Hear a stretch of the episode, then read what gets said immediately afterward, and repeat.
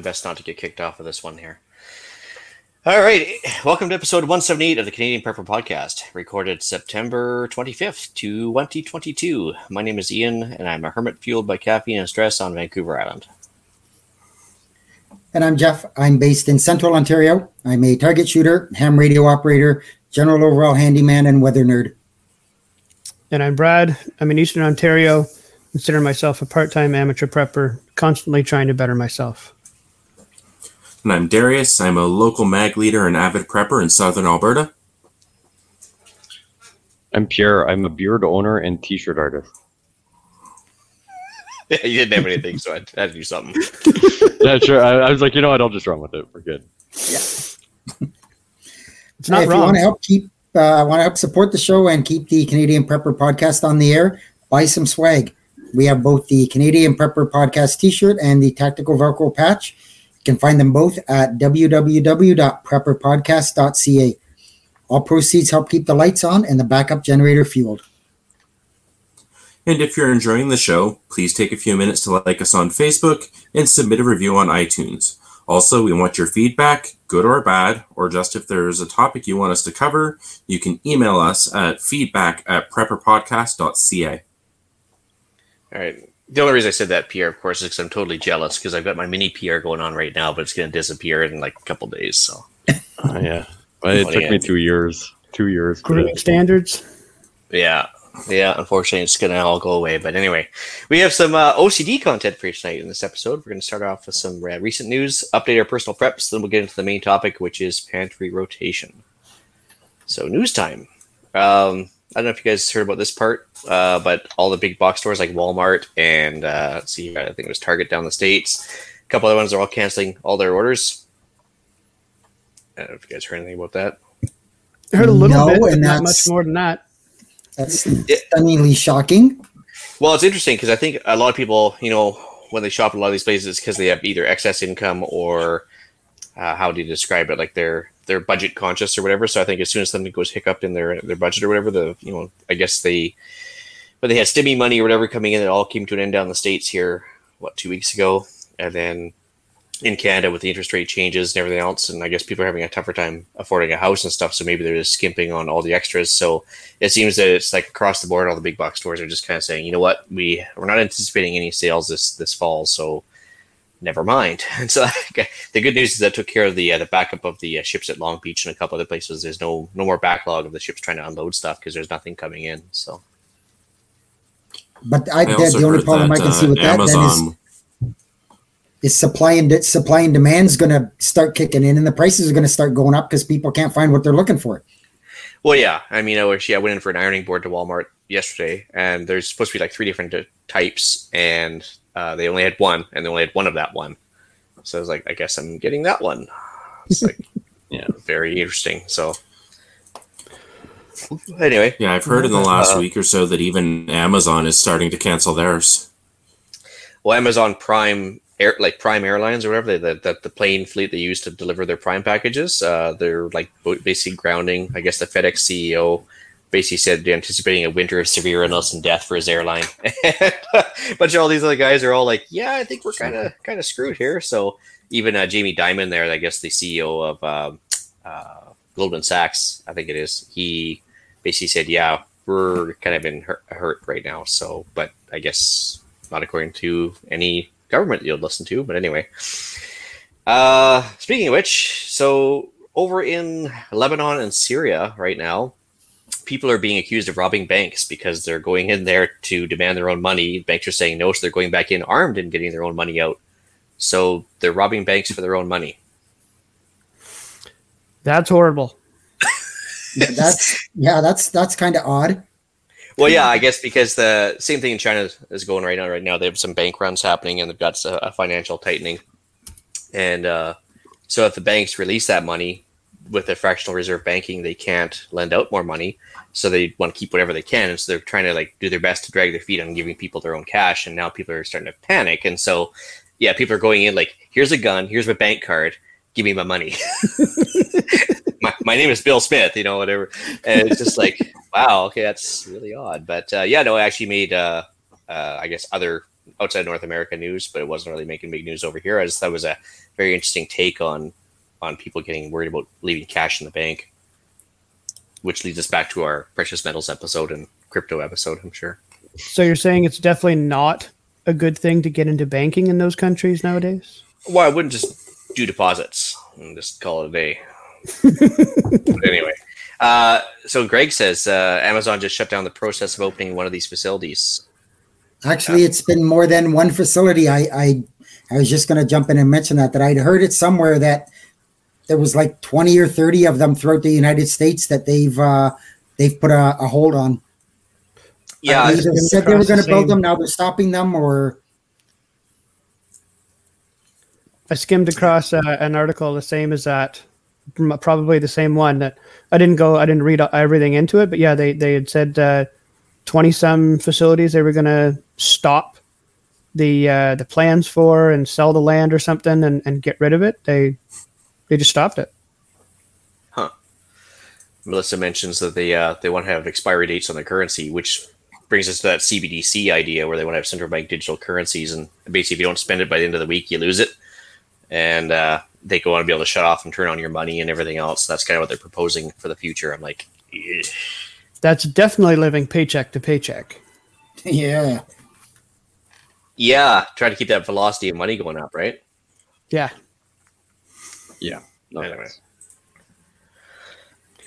That's no, I'll pass on that. Uh, I'm sure Jeff will cover this a little more uh, later on, but uh, Tropical Storm Ian, I just had to say, like, I'm kind of cheering for it, but not cheering for it. Oh, you're cheering so, for it for sure. Don't yeah, yeah, I mean, I, I feel bad because, like, you know, it's a tropical storm, going to be a hurricane, but it, you know, kind of bears my name. So I'm like, go Ian, yeah. But, yes, but the true question is, is it actually going to show up? Is That's true. It might not. You know, give or take a fifty percent chance. It might show up one week, might show up the other. You never know. Uh, that's pretty much all I had, though. Might stall out um, in the middle of the ocean. Yeah. yeah. So, obviously, um, it's no surprise to anybody around that um, Hurricane Fiona took a direct hit on Uh, Eastern Canada and did uh, some pretty catastrophic damage. Um, I'll I'll speak on it more in my weather blurb. I just uh, put a a small um, link to an article in there. There's hundreds of articles, and it's it was uh, it was really it, it was really bad down there. We've got um, uh, Darius helped me out, but I was uh, I was away a bit this weekend, but. Uh, we've got somebody on the Discord who lives down there and was right in the middle of it. And, you know, they, they made a comment that they tried to walk down their driveway and they got to fifty trees across their driveway and they stopped and they weren't even at the end yet. So it's uh, it's it's really bad. Yeah, Hughes had some good pictures up, too, about uh, trees down in his area. And you can see a lot of the power lines were like leaned right over. So they're about to go. And obviously you can't depend on the power supply from those things either. And it's uh, definitely been a big yeah, and somebody, somebody, somebody posted a picture I seen, and and as far as the eye could see, it was just the telephone poles were laying down. So they've got a they've got a a massive job ahead of them to get the infrastructure back up. And Freya mentions that, and uh, where it hit Newfoundland. Yeah, like I say, I'll I'll have more to say in my blurb about it, but. Yeah. Uh, Freya mentions that's why Ian had been missing so much. He's been working on a weather manipulation machine. Oh. Yeah, it's called chemtrails, right? Yeah, I can't tell you much about that. It's just part of a tell you whether I have to kill you thing. So, but uh, yeah, yeah, yeah. Yeah, it's, yeah, I am the weather manipulation machine. Anyway. Uh, and the other article I threw in there, uh, sorry, Darius, just really quick. Um, Some good news, maybe we'll see. We don't like to get into too much politics on this C P P. That's for the other one. But uh, looks like the Canadian government is finally going to lift most of the COVID border restrictions. You're not going to have to be vaccinated anymore. The ArriveCAN app is going to become optional. Uh, but they just can't let it all go. If you get on a plane or get on a train in Canada, you still got to wear that face diaper. And I think we're like the last jurisdiction in the world that still does that. We are. Yep. Yeah. Yeah. Isn't that all tomorrow starts? Like uh, uh the thirtieth. thirtieth. Oh, the thirtieth. Okay. The, the the the ordering council or, or whatever it was to put those restrictions in expires on the thirtieth, and they're not going to renew it. So yeah. Apparently S- suspended Unless, for now. Oh. Yeah. So, uh, yeah. There's there's a. It's funny. There's a, a court case going on. Somebody's suing the government about that, and it's supposed to go to court this coming Wednesday. And the government's saying, "Whoa, we're getting rid of it, so just scrap it." But the the guy who's the one kind of leading the lawsuit says, "You're not getting rid of it. You're only simply suspending it. So if the courts stop it, and then all of a sudden you decide a month later to bring it back, I got to start the process all over again, and I don't want to do that. So I'm not dropping it." And so, of course, now the government's wanting the judge to drop it, and so we'll have to see what happens.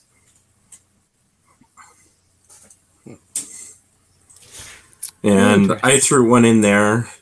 Um, NASA has launched a social media campaign to allow people to help submit names for the new mission to launch a probe to Uranus. You, it went about as well as you can imagine with the names that were submitted. It's like, oh, that just... Yeah, that, it's like a dirty version of Boaty McBoatface, but you can only imagine where it would go with that. Oh, it's... Yeah. That and worse. No, yep. no, no. No, no, no, no, no. No, no, no. What's wrong? You it's think just that, you know, right? the, the people who are launching... Right? You'd think the people that were launching shuttles into space would know that that's not a good idea to submit to uh, social media to this high. Yeah. Come up with like a, just your own name, just Zeus or something like that or whatever. I Even that would probably be mistaken for something. But anyway, uh, I digress. Should we move on to what we've done lately for preps? Before we got ourselves in trouble? Yes. Yes. Oh, I... Uh... Stocked up a little on rice today. It was a good deal on at Food Basics, so I grabbed a couple bags of it. Uh, my mudroom floor insulating job project continues. Um, organizing my basement for some winter projects and just room to do them. I replaced a, uh, a sump pump in the basement last weekend. That was a fun little job. And uh, a little bit of fuel rotation. Other than that, work, work, work, and a little bit of more work. I uh, topped up my fuel stores, my gas and propane last week for a projected severe weather outbreak in our area that thankfully never occurred. Uh, so I'm already prepared for the next one. So were you guys expecting thunderstorms or some sort of like spin-off from the, uh, the storm hitting the East Coast? No, it was a totally separate system. I mean... Every, everything was in place for it to be a very severe, like multiple tornado outbreak. The the humidity was there. The, I mean, all the parameters were there. It just never sparked off, and which is a good thing. I mean, they they literally on the the weather people that I follow had basically from uh, about Goderich north and west out. The other side of Peterborough basically said you're you're in a good chance of getting some pretty wicked weather, including tornadoes. And like I said, it just all the parameters were there. Um, it just it, it just didn't spark off for some reason, which is good. Yeah, I think you guys had enough this this uh, summer so far. Yeah, I, I don't think we're done, but which sooner because we're already past the first day of fall, so I'd like this to officially end, right? Something like that. Mm-hmm. Yeah, okay. Uh, as for myself, uh, handily enough, we were doing a pantry inventory today and actually the last few days. So uh, kind of running stuff around and, and reorging everything, which is quite timely for the episode.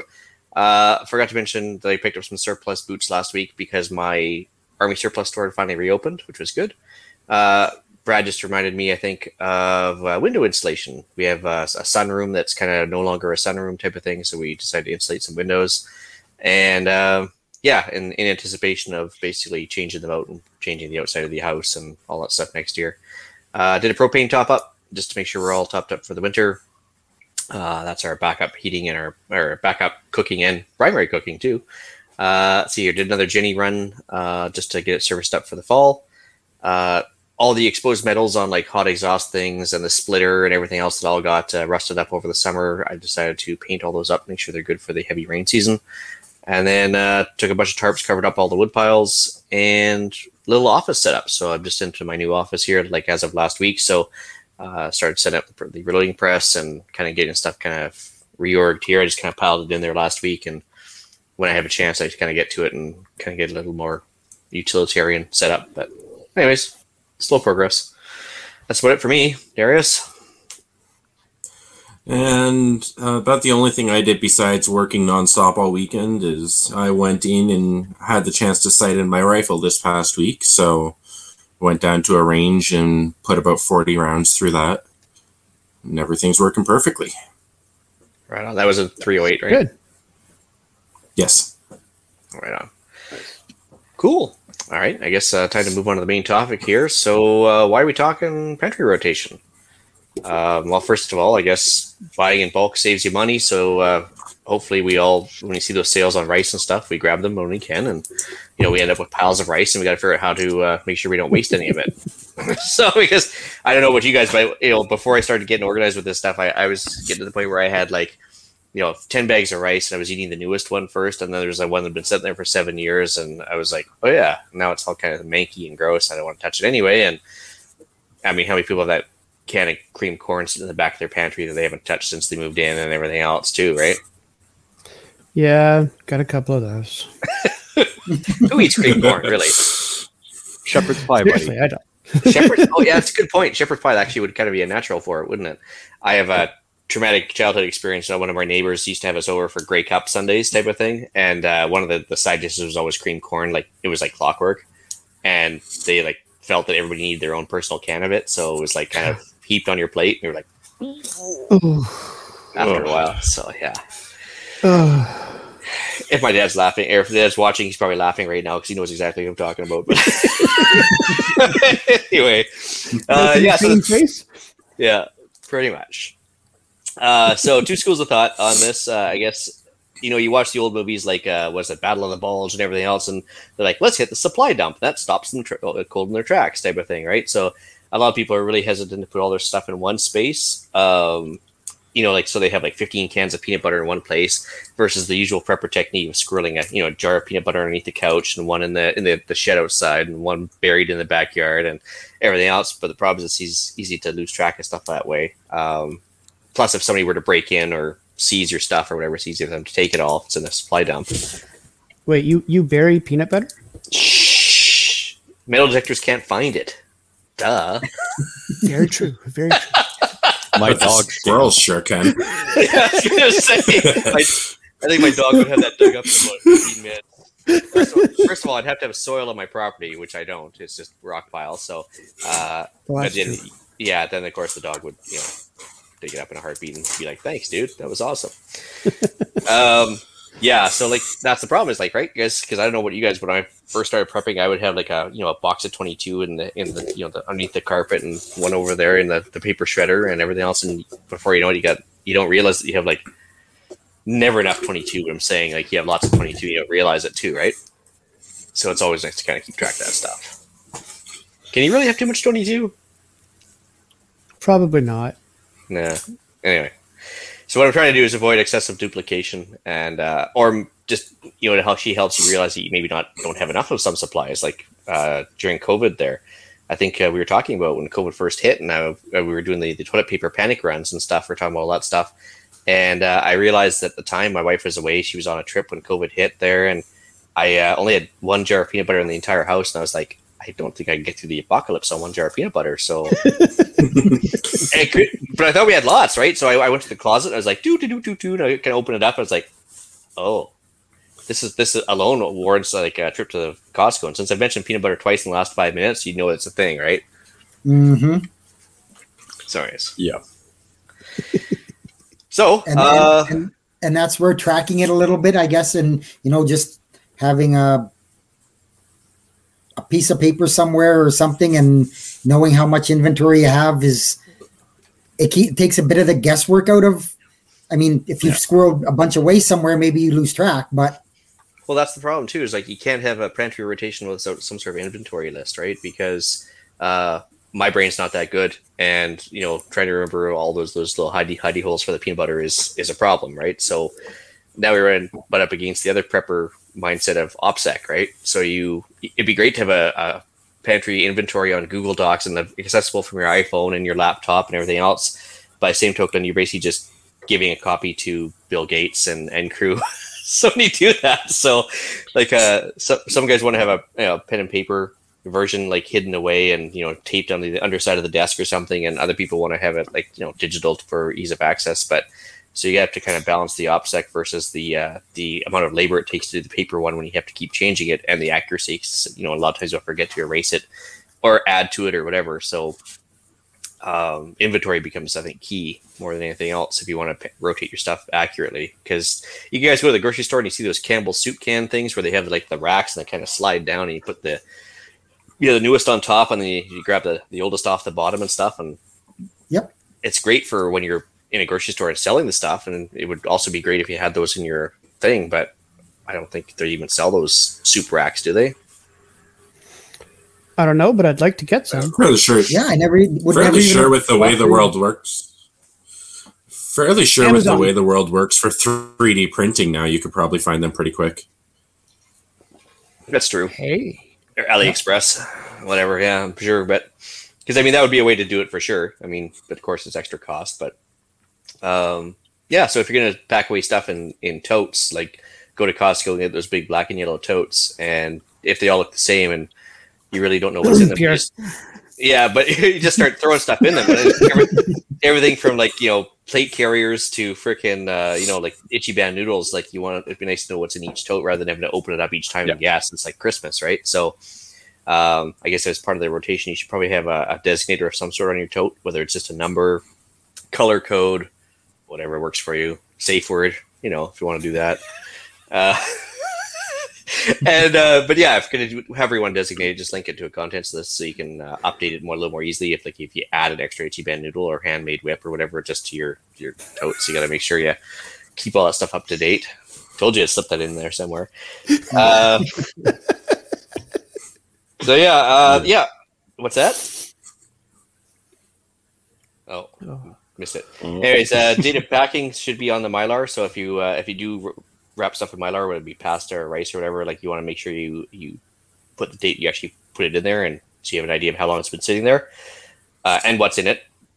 Or mm-hmm. uh, if you're going to do a, like a pre-canned stuff like Campbell's soup, you want to have it kind of organized by date of expiry. So the whole idea being is that you want to eat the oldest first and put the newest towards the back or something, right?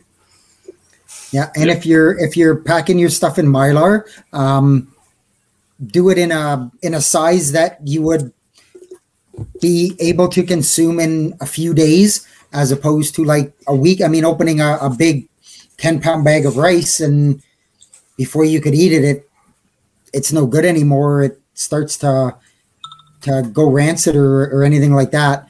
Put them into smaller bags, and then you know you open it up, it's gone in a few days, and you, you like you say, eliminate the waste. Well, yeah, because I mean, like, uh, Bryden sells his one gallon ones, right? Sorry, go ahead, Darius. Yeah. I said, unless you're Ian, and then that ten pound bag of rice is gone in a week. Yeah. Well, it's my family's go to, right? So, the, uh, yeah, like, I like to put everything in one gallon things, be, like Jeff says, because if you open up the, the ten pound, or sorry, ten gallon Mylar, all that rice starts going bad at the same time, or pasta or whatever.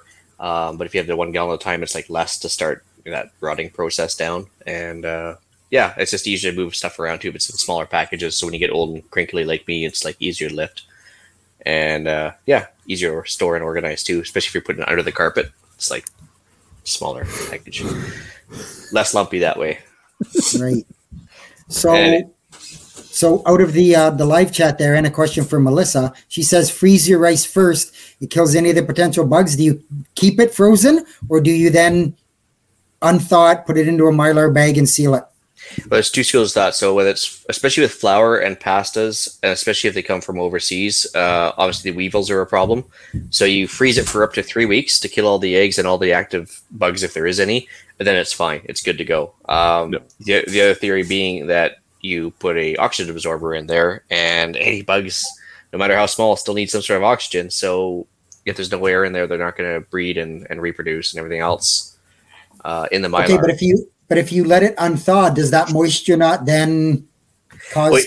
Prob- problems or? Yeah, you can't just pull the wheat out of the freezer and immediately throw it in mylar and everything else. You like come back up to temperature.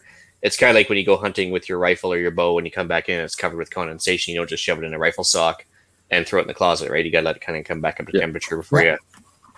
Same idea. Okay. Um, yeah, Melissa also points out uh, that people would wrap stuff individually, measure out for what they consume in a meal. Uh, we do that with a lot of the pre pre-made stuff for the freezer and stuff. Uh, generally, I do like, you know, like kind of a week's worth or whatever, that one gallon package. Maybe it's a couple weeks, whatever, but it's just like smaller usages, uh, certainly more utilitarian, I think, than, than a large bag. And uh, she says that she that keeps the flour in the freezer and takes out what we need. But that works too. I mean, it's also going to degrade less, especially if it's got uh, if it's got the husk still in there. If it's not like pure white flour, if it's if it's the brown flour, it's going to have stuff that's going to go rancid. Yeah. yeah. yeah we just well, have a freezer and we just throw everything in and take it out as we need. Fill up a small container, let it unthaw, and carry on. Especially if it's yeah. not something that you're going to pack away for long-term storage. I wouldn't find it worth its while, worth the while to put that in mylar bags and five-gallon pails just to be used up, you know, within the year. You know, let's use those for long, long storage preps. But uh, yeah, so we just keep a, you know, the open bags in the freezer to just take care of itself, keeps it fresh. Yeah, I guess the same thing with the idea is the wheat berries before they're ground would last longer than, than ground wheat too. But same idea. She also mentions to soak your rice too uh, before cooking. one hundred percent agree. You got to get that little starch bit off. So you kind of rinse it a couple times, get that, that white hot dog water off there, and then, then you cook it properly. White hot dog water. Ugh. That's basically what it looks like. Yeah, it is. Yeah. But anyway, that's that's mostly the uh, the glutinous rice business that comes off of it. So actually, it's less sticky if you rinse that stuff off too, which is kind of nice. Yeah. But anyway. Uh, back to the uh, pantry rotation. So obviously some tools that are going to help you complete the task. Uh, shelves. So Costco item one six zero zero two zero five for all those uh, the Costco people. Um, yeah, it's relatively cheap shelving units out there that can hold up to a thousand pounds per shelf. Uh, we the, the running joke in the family here is the wife figures that if it's got a cubic meter of space or you know however much cubic space there is. Doesn't matter what you're packing, whether it's uranium, depleted uranium or feathers. It's like as long as you can fill it, it's good to go. So uh, we like to get the the high strength stuff so it doesn't like create some sort of like overstressed situation and come tumbling down. So um, this shelving unit that I put the number for, it's really good. So a thousand pounds per shelf times five, and uh, it's one hundred fifty bucks now. It used to be one hundred and one hundred five or something, but of course inflation that doesn't exist. Um, yeah, so if you kind of get a couple of those going, it's it's a nice thing to help. Uh, I would put little racks up along the back and the sides to make sure that when you start pushing the cans into the to the excess, they don't go spilling out the sides or the back. Um, no. Ask me how I know. So. How do you know? Well, remember when we were talking about wastage? Because, yeah, that's a problem, especially when you have like glass jars and they're like above the bottom layer and you start pushing shit in until it goes off the back. And yeah. yeah. And, of course, the stuff in the back is the newest, so that's always the best ones to spill onto the ground, right? Oh, yeah. Yeah, yeah, it's, it's fantastic. They haven't aged yet. Yeah. Well, it means they stink less when they hit the ground, at least. Yeah, right. True. Yes. Anyway, so if you're going to shove stuff on shelves uh, as part of your rotation, you should have like the same convention used for each thing. Is like which one to use first. What's well, the the front left can is the one I'm going to use first, and you know, kind of work my way to the right, then back lay at one layer and starting left to right or whatever. However you want to do it, up, down, sideways, I don't care, but like just have use the same process each time so everybody knows which one to use first. That way, you know, the, the spouse doesn't grab the maple syrup that you bought last week versus the one from six years ago. Which still lasts forever, anyways, doesn't it? Yeah, um, similar to honey. Yeah, pretty much. Absolutely. Uh, the other thing too is if you want to organize it by either types of food, whether it's like all your starches here or uh, specific meals, like this is all your breakfast stuff, all your lunch stuff, whatever, all your oils, whatever. Um, just so it's kind of an easy access thing if you're going to put it all in one place and not hide it underneath the carpet. Um, and the other thing, ask me how I know again. Uh, lightest stuff on the top, heaviest stuff on the bottom for C F G purposes. You know, you got the center of gravity is is a thing. And we do live in earthquake country where we are here, so we don't want to have the glass up on the top shelf and, you know, yeah. have, have hilarity ensue when we get like a very minor tremor still. And um, yeah, like, so yeah, feathers on top, bricks on the bottom, good to go. It won't move. So yeah, basically. I also had, uh, I was looking up some other um, organizing stuff, and somebody had put a shelf system in that they had all of their non-liquid stuff on top, liquid stuff on the bottom.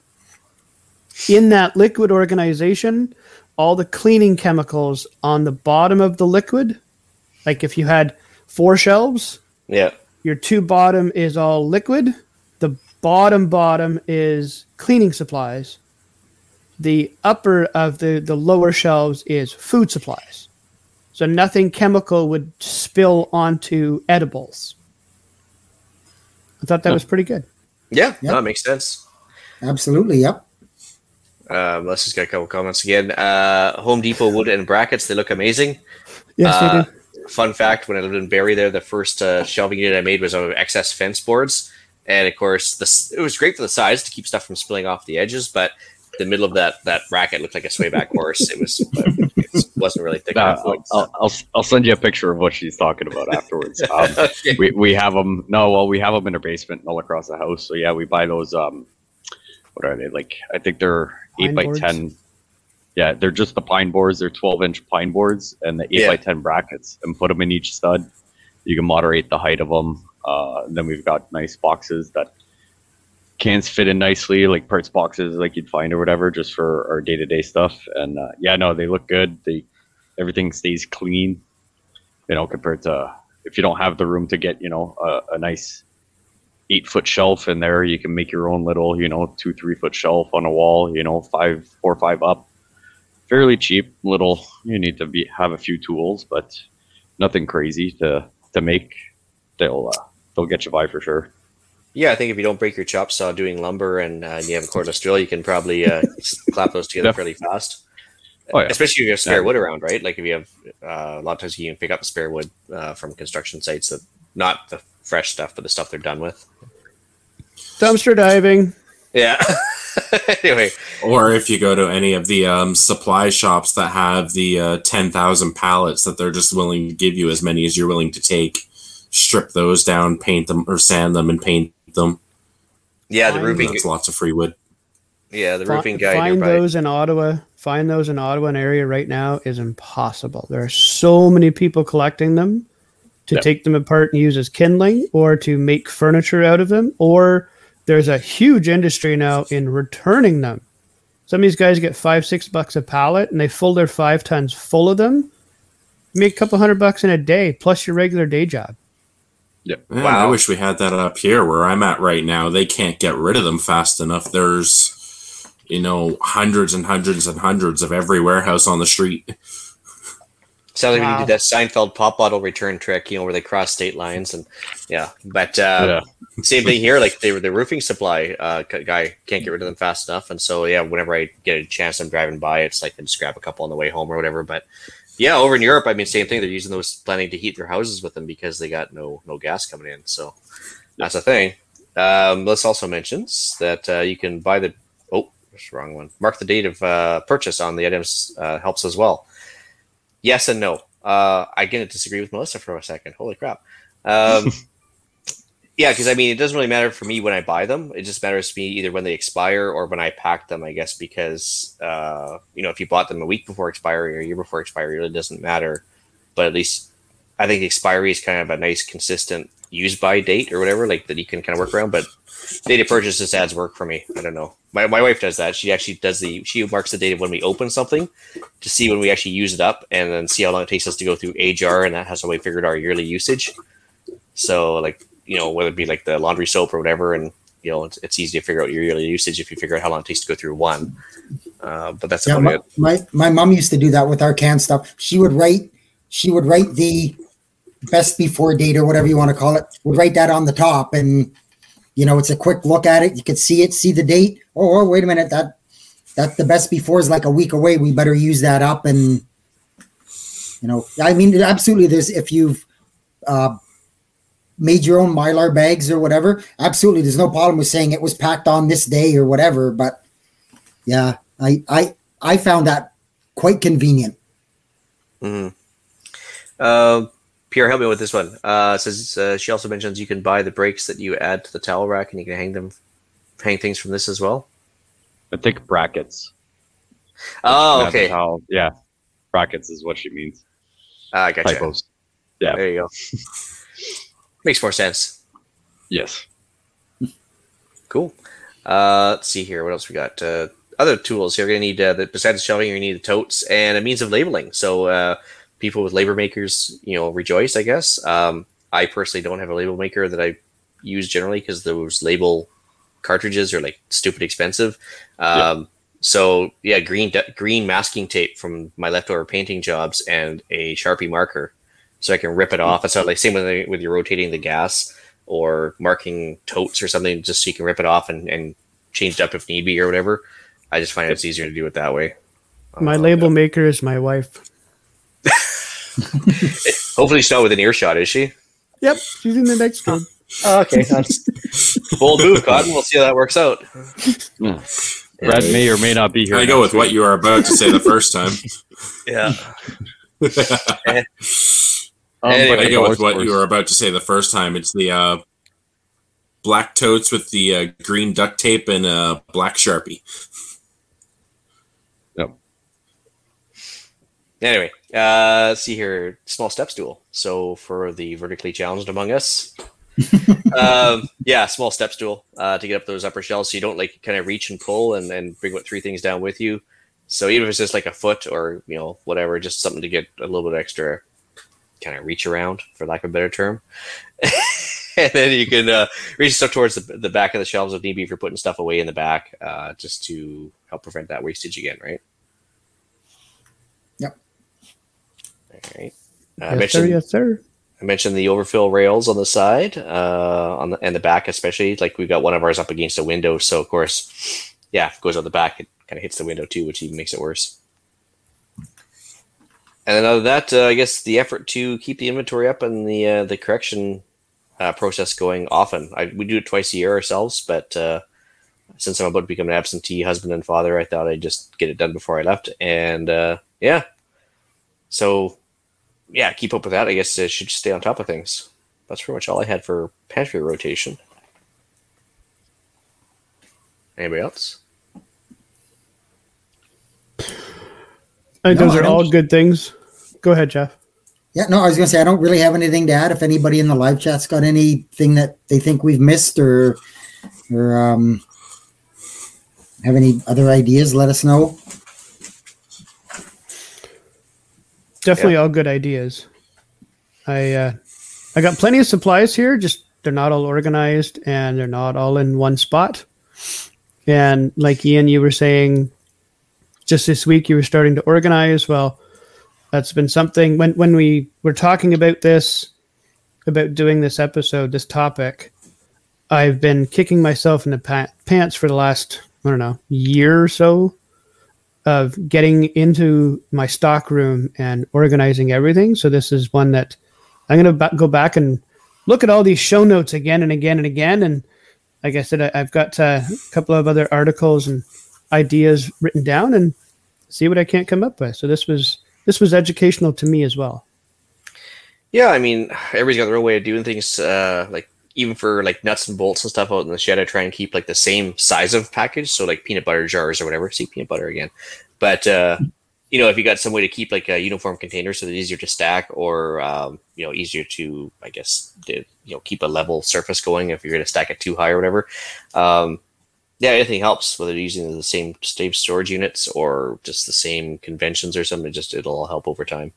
So we were talking earlier about those, uh, Um, soup can organizers. Yeah. Greg threw up into uh, the other chat there of uh, a link on Amazon, but it's a U S site. So I found it on the Canadian site. There's a couple of different options. Well, quite a few different options there. Nothing over fifty dollars for holding, say, eighteen to forty-eight cans. soda no. can organizers and different racks and over the over the door racks and whatnot on Amazon for Canadian site. Hmm. Thought that was pretty I good. Biggest problem mm. with the can can rotation system is I just end up drinking more cans of whatever, so that's that's a problem. I'm trying to avoid that. Anyway, uh, self control. Depending on the depending on the can you have, um, they might fit in those. Um, but also a thing we've noticed is, um, you know, we've gone out way before the, the COVIDs, you know, said, okay, let's go get some stuff. And you just walk around, you're like, oh, that's a good deal. That's a good deal. And then you pick up all the supplies and everything. And then you get home and a year later, you realize you haven't touched, you know, twenty of the sixty cans you bought because you're like, yeah, it was a good deal. But I was like, it was kind of a waste. So, you know, if you go out, you know, try and make sure it's going to be stuff you eat. Like, you know, I, we have a nine, nine-year-old daughter that's almost ten. So, I mean, she loves peaches. So you buy a bunch of peaches, and then two days later, they don't like peaches anymore. So, you know, keep that in mind on your preps. That, uh, you know, make sure it's going to be stuff you actually uh, will eat and you can throw into your regular rotations to consume. So it's not just sitting there for years and years and years. Well, so far, we've uh, discovered that we vastly overestimated the amount of tuna and uh Libby's or Heinz beans that we eat, because you know it's like they keep multiplying in the closet because you know every time there's a sale on tuna or or, or brown beans that yeah yeah we grab yep. a case, but then we're our yep. consumption is almost nothing. So it's like, okay, I think we need to just tone that the F down because no. especially tuna, like I thought that'd be something we use more of. No, so well, I'm I'm I'm not a well, I don't eat it. My daughter doesn't really like it. The wife likes it, but I mean the two dogs just love it, right? Like you crack a can of that, the two dogs are there just drooling. So you know we've we've been adding them to the the food. Like hey, we got to get rid of food, so it's like you know give it to the dogs. You know, you oh, got yeah. some rice to cook and everything. So yeah, we give it to the dogs, right? Like uh, so you add, add a bunch of stuff that they'll eat. Like we go to the dollar store and they'll have like a liver pate, which. You know, not for me, but I'm like, should not go to the dogs. It should come to me. No, yeah, but well, but buy two of those cans, and I can feed my dogs at least one day with a bunch of rice, right? Yeah. Yep. Uh, let's say that we do the same thing with mackerel because once in a while the wife gets a hankering for some canned mackerel or whatever. But yeah, the dogs love it, and um, yeah, like stuff from the dollar store, it's amazing. We actually actually fed the dogs uh, some expired, not expired, but. We'd canned some bear meat from the bear I tagged a few years ago, and it was like, you know, it's been a few years in the can. I was like, I don't want to throw it away, but I don't want to eat it anymore at this point. So I was like, dogs loved it. Anyway. No. So yeah. anyway, it sure. was useful. It was useful. Yeah. Uh, yeah. So Aqua Run Girl has a question. She says, how do you feel about dehydrating food? Well, it's it's really cool. Well, you, you're, I think you're the only person that's done it, right? Because I haven't touched one myself. Yeah, I mean, we, we've dabbled in it, you know, myself and Mel. Um, we don't have a crazy amount of experience. Um, like I was saying prior to the show, we ended up with two of them instead of one. We had to pay for both, but I mean, whatever. We said we'll figure it out. So we've just kind of been reading up on it and uh, tried it out one year.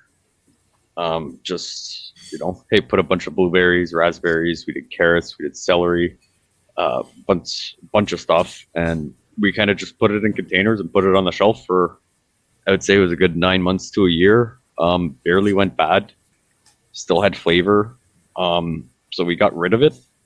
And, you know, so now, now we're going to bust it back out. But uh, so we don't like doing it a lot in the winter. Uh, one of the big reasons is it's a dehydrator, so it applies a bunch of heat. We don't have A C in the house. So, I mean, when it's thirty degrees out and we've got like two dehydrators going, makes the house like roast like there's no tomorrow. So now that fall weather's getting here, uh yeah, if we're gonna try try that back up, and maybe we'll uh, spread the the good the good news and the bad news that we've had uh, dabbling with that. But uh it's a it's pretty cool what you can do with it.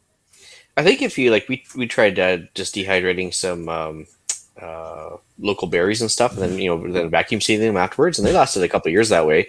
Because, of yeah. course, take the moisture out and hopefully oh, yeah, one hundred percent. It'll last forever. But like freeze-dried would be the ultimate, of course. But like dehydrating is still – it's a good thing, especially if you have to make it portable. Um, yeah. But sometimes some of the stuff, it, the juice isn't worth the squeeze, like depending on what you're dehydrating, right? Like dehydrating yeah. brass, one hundred percent love doing it all the time. But uh, it saves me a lot of work. But, uh, yeah, no, uh, I think the wife – she's got an Excalibur. Is that the, the brand dehydrator? But yeah. I've never never touched one myself. Um, yeah, no, they're it's a pretty cool. It's a different process. I mean, yeah, freeze drying. I would love to get one, but I mean, those things are crazy expensive and all that stuff. But uh, dehydrator, you can buy different level ones, like just the beginner one. You might not be able to like industrialize yourself and you know do whatever with it, but I don't know. It's not a bad option.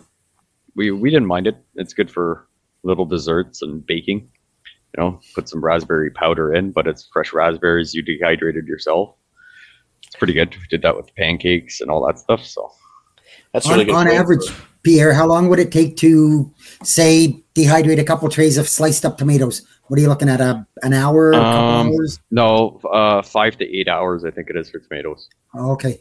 Right. So it all depends on the water content because you're trying to get rid of the water and it only goes so much. So it's all temperature regulated, dependent on fruits, veggies, uh, and your meat, right? Because you can dehydrate meat, so you can make your own jerky as well and all that stuff. So yeah, it all fluctuates on like, you know, and then if you, if they recommend having an eighth of an inch tomato slice and you put a quarter, well, your dehydrate time is going to go up at that point because the water content, right? So like there, it's, It's a little complicated, and you know we we did some screw ups and stuff like that. But like, yeah, it's just time consuming and a learning curve. And I mean, at the end of the day, if you buy all your veggies or your good fruits in the winter or in the summer, sorry, you know when you can buy two packs of raspberries for like three dollars, but your raspberries are like eight dollars in the winter.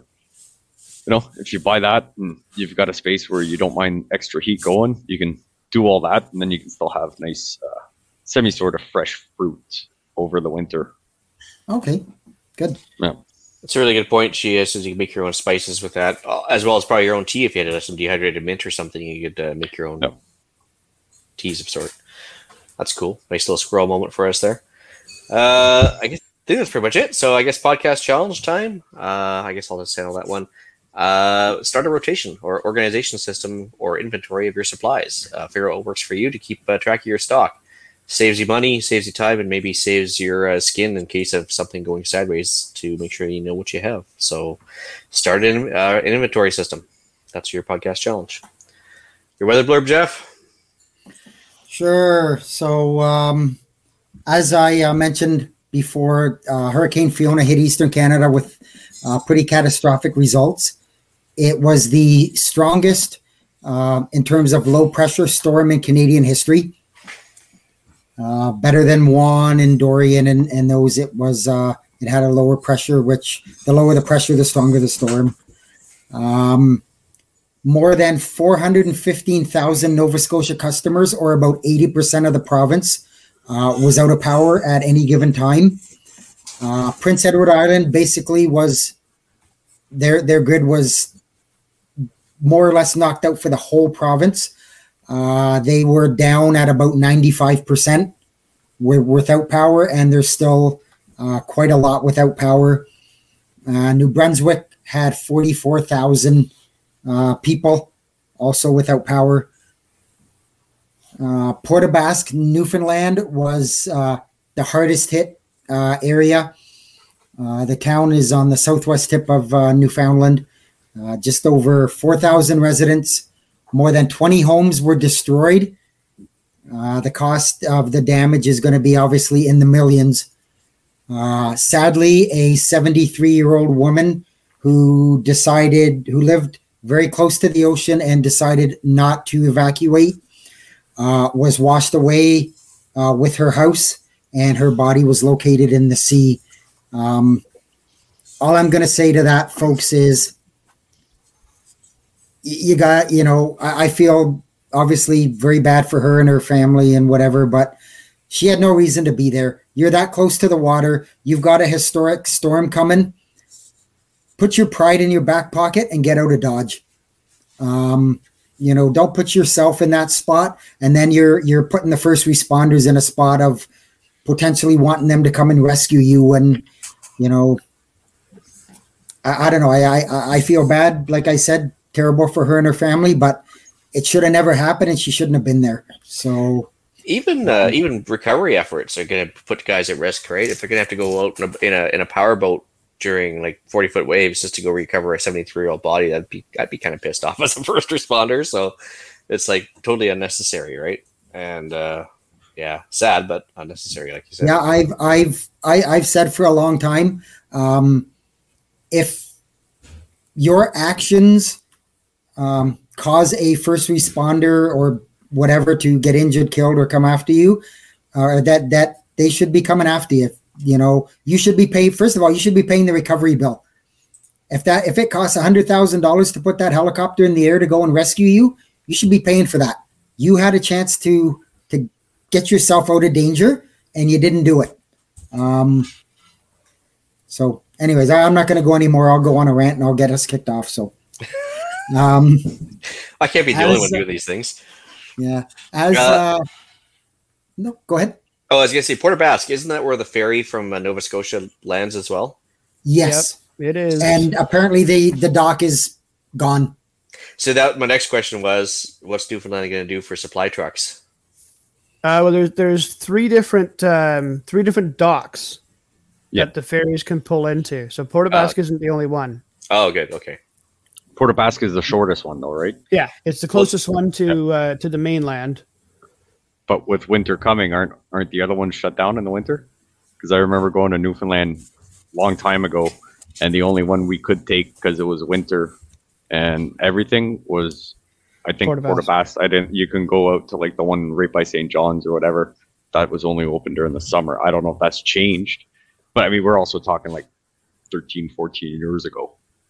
Well, and and we're also talking, this is, like Jeff said, a historic storm. I can see them keeping those lanes open to make sure that supplies keep coming in yeah. to the island. Yep. So yeah, that, like, that's like a, I, no, sorry, go ahead, Jeff. No, I, I was just going to say, like they, they they said there was, again, like like the catastrophic damage. There was catastrophic damage to the, the port. I mean, uh, a bunch of these... Uh, I'm not sure it's, it's in the article. Um, and I should have, I should have put it in the blurb, but it's in the article link that I put in, I believe. Well, no, yeah, it says more than twenty homes were destroyed. Um, several of them, the, the erosion of the shoreline was so bad that they, they, they just dropped into the sea. So, I mean, we're, we're talking twenty, thirty, forty feet of erosion from the shoreline, if not more. Oh. Yeah, that, that's pretty extreme. So, and yeah, well, we heard from Hughes, so we know he's okay. But uh, yeah, I'm sure he's uh, he's a busy boy right now, doing oh, recovery yeah. efforts and stuff. So, yeah, yeah. Yep. Anyway, so yeah, that's quite the historic storm for sure. And as you mentioned, uh, Ian, your namesake uh, is uh, right now churning in the Central Caribbean, and it's expected to uh, peak out at a Cat four hurricane. Uh, within probably the next four to five days, the anticipated landfall is going to be in the panhandle of Florida, somewhere up in the, the northern part, but it's going to it's going to skirt the west end of Cuba and and come around. Um, at at this point, there's still a little bit of uncertainty as to how much rain and whatever, but uh, probably most of the west side of the state is is going to be. Uh, predominantly affected by it. And uh, it's funny that while Canada waits until after the storm to declare states of emergency, and they said today that uh, I believe it was Prince Edward Island um, asked for help from our military. You knew this was coming. Why didn't they do that ahead of time and have the boots on the ground, or at least have the boots ready to go? Florida has already put out a state of emergency, and the governor's declaration frees up emergency protective funding and activates members of the National Guard. Why didn't we do that? Yeah, I, there's that's for the other C P P, I think. Yeah, yeah. yeah. yeah. But uh, but the interesting thing is too, yeah. Like I mean, uh, once again, you saw articles of people like you know doing the last minute panic grab, which they do in Florida too. I know, but. I mean, like, still yeah. after after COVID and everything else, like, and they had plenty of days of notice. And sure, if, like, the storm's six hours out, these people are still shopping at, at the grocery store for last minute food. I'm like, really? Like, yep. Ah, don't get it. Yeah. Yeah, so I've I've thrown a link in there for AccuWeather. Um, it's got the projected storm track and the timing and all that stuff on it. So uh, have a look at it, and if you're down that way or anywhere in that that area, I'm sure it's you know I mean that's where it's going to hit, make landfall, but it's just going to keep going up the uh, up the coast. If you're in Georgia or or maybe even into the Carolinas, you're probably going to get something out of it. So um, you know, be aware of that. If you're in that area, just because it may be a tropical storm when it hits you doesn't mean there's not going to be damage. Well, hopefully that means Greg's driving to his bug out location right now. So. All right. Uh, any shout outs, anyone? Yeah, I'm going to shout out to, um, to Darius. He's on here, but um, with this whole storm thing going on, and of course, weather's my big thing. And I ended up having a conference this weekend, and I was more or less out of the loop for two days, and you know Darius kind of jumped in on the Discord and was reaching out to people and talking to them back and forth, and you know that's that's what we need to do here as a community, is work together and and be there to help each other out. So uh so I, I appreciated him uh kind of grabbing the ball and running with it. Right on.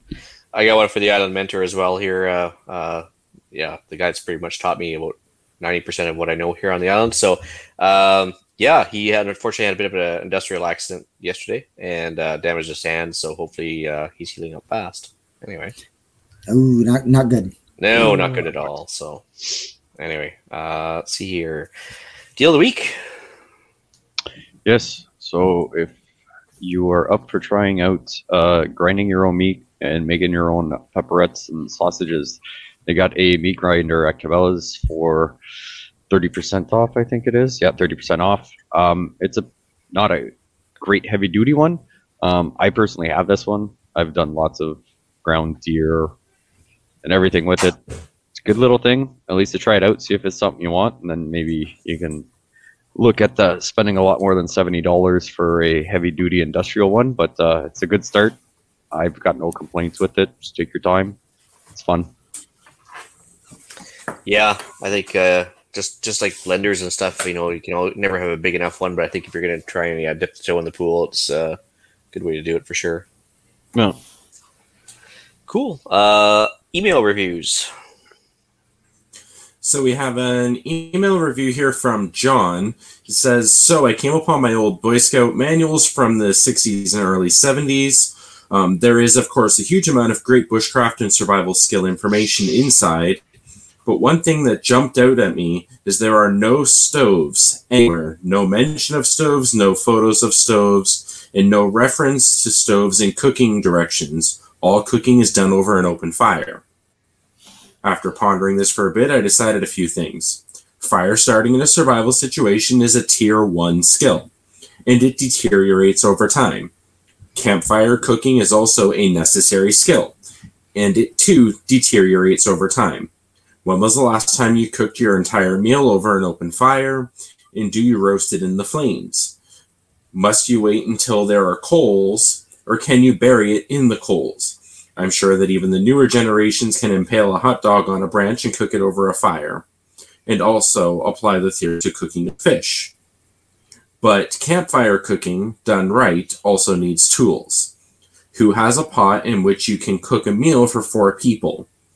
I have visions of the youngsters trying to cook a damp squirrel in their seven hundred fifty milliliter titanium cups. Many on this podcast must have experience with a cast iron skillet, but who has used a Dutch oven?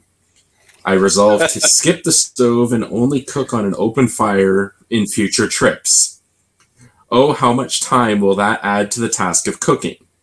Wood gathering, fire building, fire tending, actually cooking, serving, and cleaning all the pots and pans and utensils. Continue your superb podcast. Okay, let's get the Dutch oven jokes out of the way. I'm just going to jump right out here. Um, one of the unique um, opportunities I had when I was growing up was I was part of an eighteenth century reenactment group. Um, we were at the time, or the time period we were reenacting was the British Redcoats. Um, and everything we did while we were at the campouts was based off of a cast iron Dutch oven and cast iron frying pans. So I've cooked everything from um, stews to handmade apple pies on cast iron over an open fire. Hmm. Nice. Did Case you ever use a reflector oven? No. Do you know what it is?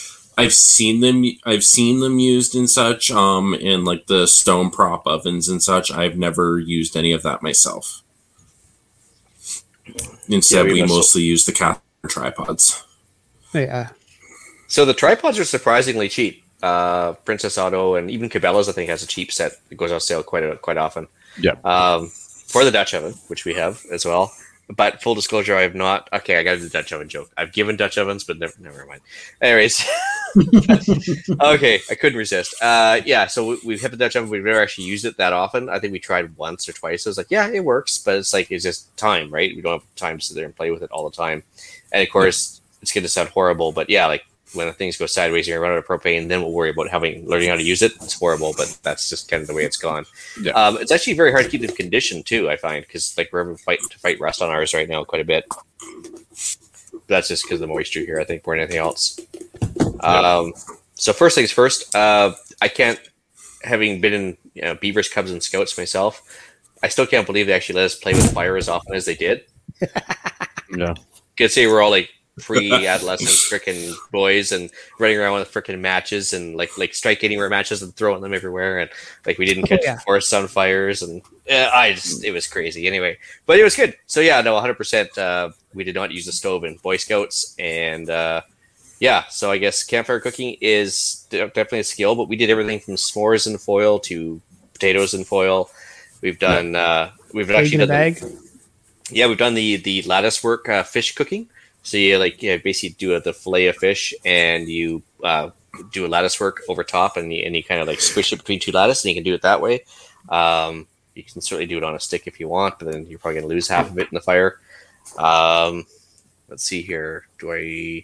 Yeah, with the variant and coals, well, that's what the Dutch oven's for. It's like yeah, you just put the coals on top and the bottom, and cook on all sides. Yeah. You can also variant. do that with fish when you have the skin on. Um, bury the a whole fish in the coals, um, and then cook on top of it for a bit, and it um, partially smokes them. And then once you're ready to eat them, unbury them, spread them out, and then take the skin off. Hmm. Pierre, you've uh, done the Dutch oven thing? Oh, yeah. yeah. It, it also involved chocolate milk, so it was extra stinky. But... Ooh. Um, no, but actually that Dutch oven uh, from Princess Auto, we actually have one as well. And I'm like, oh, sweet. But yeah, no, we haven't tried it. And I'm like, you know what? Like we had the power loose out a little while ago, but we kind of lived fancy, right? Uh, we were, so we busted the generator out to make sure we didn't lose any food. And then we have uh, a fancy cooking stove with two burners and an oven and our barbecue and everything. And I'm like, we were actually watching Yellowstone on the side of the house because we had a projector that works off Bluetooth, and we had stuff downloaded because we knew it was coming. So, I mean, we were living pretty large while everybody else had no power. But uh, that might be something that, uh, you know, to take worthwhile is uh, take them out, make sure they're nicely cured, not full of rust, and maybe uh, try that out. See if uh, we don't we don't do a horrible job. Yeah, I think even more so than the uh, the Dutch oven, the tripod, just to suspend stuff over the fire.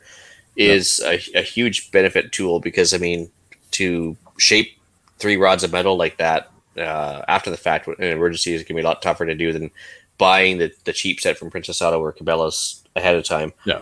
Um, but cleaning all the pots and pans, I mean, we've just got one of those blue metal camping uh, kettles. Like, I, I can't remember the actual name of the, those those speckled white and blue kettles. Anyway, oh, yeah, yeah, uh, I know which one you're talking about. Yeah, it was kind of specialized camping ones. Yeah, so the old ceramic metal. Yeah, yeah. So yeah, we keep uh, just like a, a water kettle on top of the fire all the time because it gives some uh, thermal mass when the fire goes yep. down. It kind of keeps radiating heat, but also uh, hot water ready to go when the fire goes out. So for dishes yep. and pots, pans, even hot water for making tea or ichiban noodles or whatever you need to make. Um, Yeah, I always have water on there. It's just it seems to be a thing when we were running the uh, the wood stove in the winter. So, but during summer, it's another whole thing, right? Um, and well, we do have that outdoor Princess Auto stove. We've really never used that either, except for making sea salt and random other stuff like that. Just not a not a big use item. Yeah. But, Have you guys also seen those brackets you can buy that are probably a lot smaller, but they're, I don't know, I want to say three quarters of an inch of steel, and they've cut three holes on specific angles, so you can pretty much use any tree branch to make a tripod to go over a fire? No. Uh, so okay. Instead of like lugging around a, a, a whole tripod, even with the collapsible legs, it's just, I mean, it's probably a little bit of steel or whatever. I'd have to try and find the video and send it, but yeah, it's just a, a chunk of, like a triangle, and it's got three cuts in it, and you just put the sticks through, and you can make your own tripod. It's the same idea as the uh, the sawhorse brackets. You just put the two by fours in, right? Which is uh, yep. for for a fire tripod. Yeah, makes sense. That yeah. would be something very good to look at, look into. Yeah, and you're not, like you say, Pierre. You're not you're not carrying around all the, the metal. You just you've got. I'm assuming it's probably a round or an oval disc, and the three holes in the yep. top, and you find the branches, and away you go. Yep. So now, yeah. And instead, of, I mean, I'm sure you can find a tripod that you can collapse and probably weighs next to nothing that you wouldn't even notice the difference it being in your pack. But I mean, you know, if the bracket's twenty bucks and that's three hundred bucks, well, just bring the bracket. You're already going to cook over a fire. So you're going to have wood, go find some good branches and make your own tripod, practice a skill. Absolutely. Huh. Cool. Well, I think that's pretty much it for today, I guess. Ooh, um, that bracket you were talking about? Yeah. Yeah. Eight, eighteen dollars on Amazon. Yeah. Is there, is there anything Jeff Bezos can't do? You gotta you gotta fund those penis rockets somehow, right? Yeah, yeah, like that. that right there. Oh, yeah, okay. Yeah. yeah so you That's just handy. Put the three things. That's super late. Yeah. yeah.